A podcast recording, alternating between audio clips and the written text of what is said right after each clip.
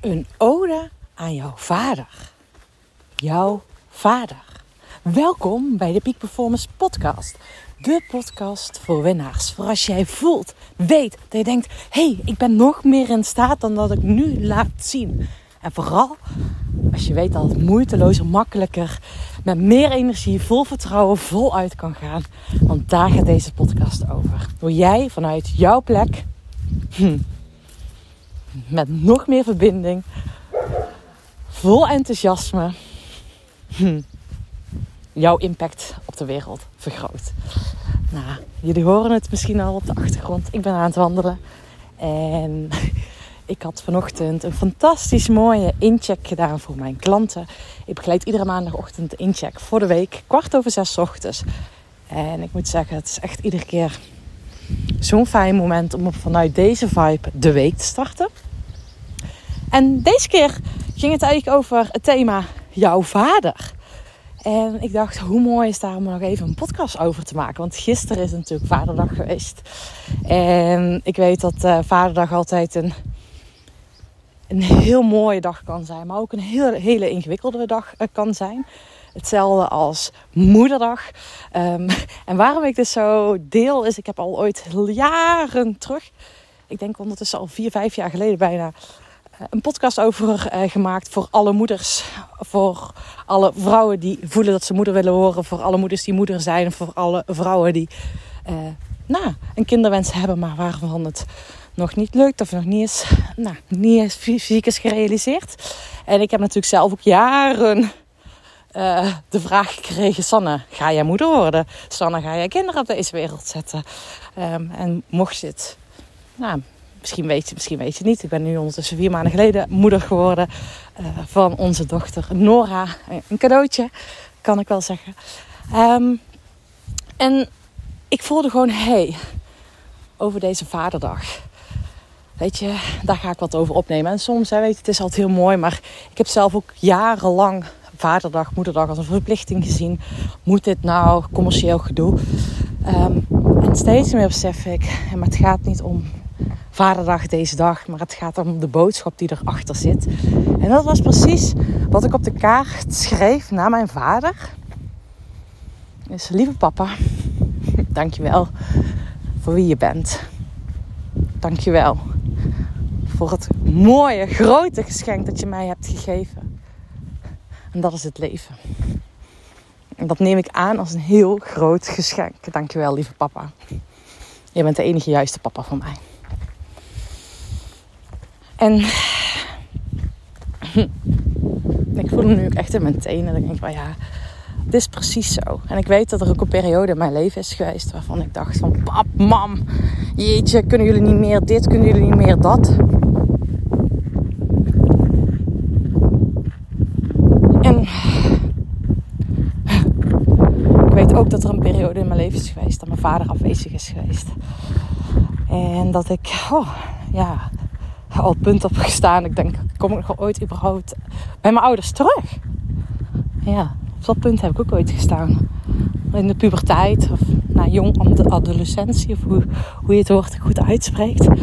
Uh, in mijn topsporttijd en dat ik nou, merkte dat er weerstand met mijn ouders was en dat even wat minder ging. En achteraf weet ik gewoon dat dat heel gezonde periode is om echt los te komen van jouw ouders. Maar daar heb ik wel even mee, uh, mee geworsteld en een uitdaging in geweest. En ik weet, hè, ondertussen werk ik heel erg graag met uh, systemisch werk, familieopstellingen. En ondertussen weet ik ook dat dit nou, normaal is en dat je ook je plek in gaat nemen. Um, ik heb ook een tijd lang op de verkeerde plek gestaan. En nou nu gaat jou waarschijnlijk het vraagje branden: hey, wanneer sta je op de verkeerde plek? Nou, het kan zijn dat je onbewust als kind voor je ouders gaat zorgen. Dat je onbewust um, verantwoordelijkheden op je neemt die niet bij jou horen, die niet bij een kind horen. Dat je misschien wel een last van je ouders gaat dragen die niet eens van jou is. En dat gebeurt allemaal heel onbewust. En met de liefde van een kind doe je dat. Om misschien wel de liefde vrede te bewaren. Om te voorkomen dat jouw vader misschien wel veel pijn heeft. Of om jouw vader verdrietig te zien doen. En ik zie het al letterlijk ook in mijn omgeving gebeuren hoe dat gaat. En letterlijk nu zelf als moeder. En ondanks dat mijn dochter nog maar vier maanden oud is, vond ik het recent ook wel heel bijzonder wat er gebeurde. Misschien herken je deze zelf als je kinderen hebt. Ik had uh, woorden met mijn vriend, of woorden. Het was gewoon een stemverheffing. We waren het er niet met elkaar eens. En toen begon onze dochter te huilen. Net zo, zij voelde natuurlijk eh, de sfeer veranderen en uh, dat vond ze niet leuk. En ze ging letterlijk als het ware aandacht trekken zodat wij zouden stoppen. en ik zei tegen haar, dit zie ik in opstellingwerk dus ook veel gebeuren en die zin gebruik ik dan ook. Dit is niet aan jou, dit is niet aan jou als kind, dit speelt tussen mij en jouw vader. dus ik zei letterlijk tegen Nora, joh, dit is tussen mij en jouw vader, dit ligt niet aan jou, dus nee, en ze hield op me huilen. En toen dacht ik, oh, bizar. Weet je wel, hoe die kindjes de energie al zo op jonge leeftijd voelen. Dus even terug naar jouw vader. Het is echt de uitnodiging dat wij allemaal onze ouders nemen. Jij jouw vader neemt. Precies zoals die is.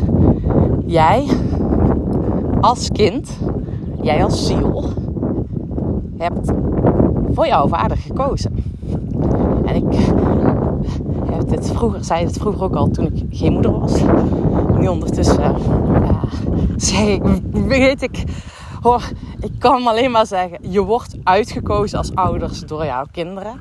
En uh, nou, ik weet gewoon dat dit uh, zeker zo is. Uh, in die zin, nou, ik ga niet tot in de details dit uitweiden. misschien ga ik het wel ooit doen, maar dit is wel heel persoonlijk. Uh, maar in ieder geval goed om te weten is dat wij helemaal niet met kinderen bezig waren.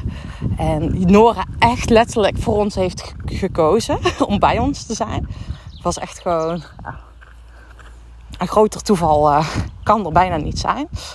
Um,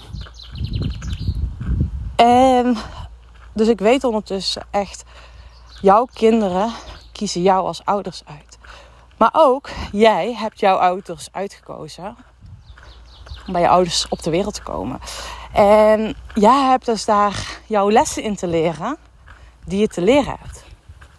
Nou, ik kan me voorstellen dat je denkt, ah, Sanne van Pasen, lekker lullen. Ja, ja, had ik ook. dus I feel you. Weet je, ik ben een boerendochter. Ik had dit destijds ook. En ik weet nog heel goed hè, dat ik destijds jaren terug tijdens mijn sportcarrière dus problemen met mijn ouders had. En ik werd destijds goed begeleid. En die dame die had mij meegegeven, Sanne. Jouw blik op jouw ouders bepaalt hoe jouw ouders op jou reageren. Dus als jij ervan uitgaat dat er ruzie blijft tussen je ouders, dat het niet goed gaat komen met je ouders, tussen je ouders, dan is dat ook zo. Als je vanuit die vibe binnenstapt, dan blijft het ook zo. En zij had mij letterlijk de communicatiecirkel uitgelegd. Als ik een andere houding aan ga nemen, gaan mijn ouders anders reageren. En ik weet nog goed dat ik die beslissing destijds heb gemaakt. En ik weet ook nog goed dat ik nou ja, heel erg goed stil heb gestaan bij ja, pap en mam kan ik niet veranderen. Ken je? Kom, hier komen. Pap en mam kan ik niet veranderen. Het is je aan jou als kind om je ouders te nemen precies zoals ze zijn. Dus het gaat erom dat jij jouw plek inneemt. Dat jij jouw leven aanneemt voor de volle 100%. Voor de prijs die het jou en je vader gekost heeft. Ook je moeder natuurlijk. Maar het gaat erom dat jij alles wat jij nu denkt dat je tekort bent gekomen, dat je daar zelf voor kan gaan zorgen. En je bent niks afhankelijk van je vader. En weet je sterker nog, je hebt niks te eisen als vader. Je hebt niks te eisen van je vader, van je moeder, van niemand niet. En de mate dat je je ouders kan nemen, je vader kan nemen. Deze podcast gaat speciaal voor jouw vader. Zul je merken dat jij nog krachtiger gaat staan. Dus als jij hem kan nemen met al zijn mooie dingen, maar ook zijn minder mooie dingen. Zoals Elson Stein zegt, als je de package deal van je vader kan ontvangen, kan nemen, precies zoals hij is, dan geef je jezelf nog een krachtige plek in de wereld.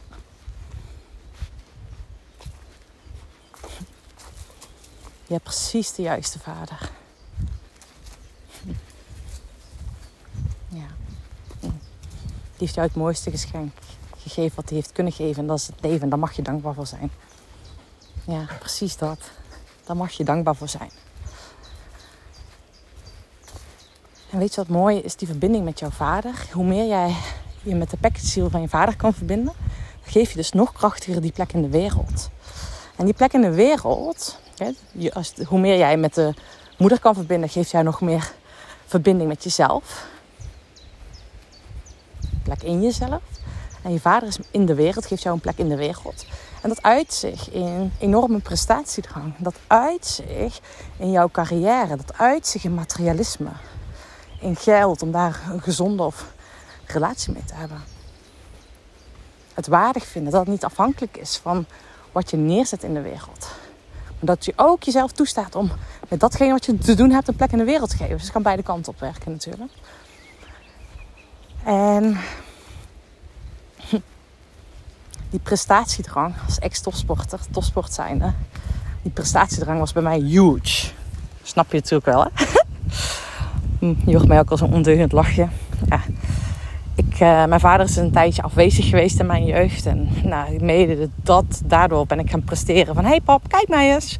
Hey, even een universitaire opleiding en een topsportcarrière en een business. Of een eigen team, wat mijn business was gunnen. Kijk mij eens. Dus die prestatiedrang, die zat erin gesleten. En op het moment dat ik mijn vader, ik op de juiste plek kon staan. En mijn vader kon nemen zoals hij is.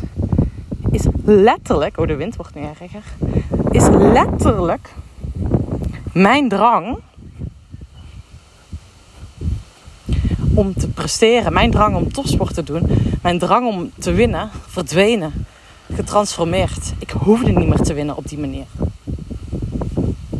En dat is, was zo bijzonder. Ineens was het einde topsportcarrière. Niet ineens, mede daardoor kan ik een hele podcast over opnemen hoe dat is gegaan. Maar ik weet wel dat zeker dat daar het beginsel is ontstaan dat ik niet meer per se hoefde te winnen. Dat het niet meer om meer, meer, meer ging. Dat om een diepere laag in het leven. Dus op een moment, hè, van de week kwam er nog een nieuwe klant bij mij. Precies hij, dat is mooi, was een oudere man. Of, ja, mag ik dat zeggen, oudere man. Een man die zijn bedrijf net heeft gekocht, familiebedrijf. I love om te werken met familiebedrijven. Uh, net zijn bedrijf heeft verkocht aan zijn kinderen.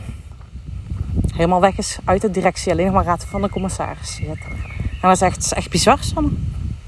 Mijn bedrijf is weg. Ik heb een mooi huis fijne vrouw. Alles is perfect voor de buitenwereld. En als ik niks te doen heb, voel ik me zo ongelukkig. En dat is precies dit. Daar was hij zelf ook al.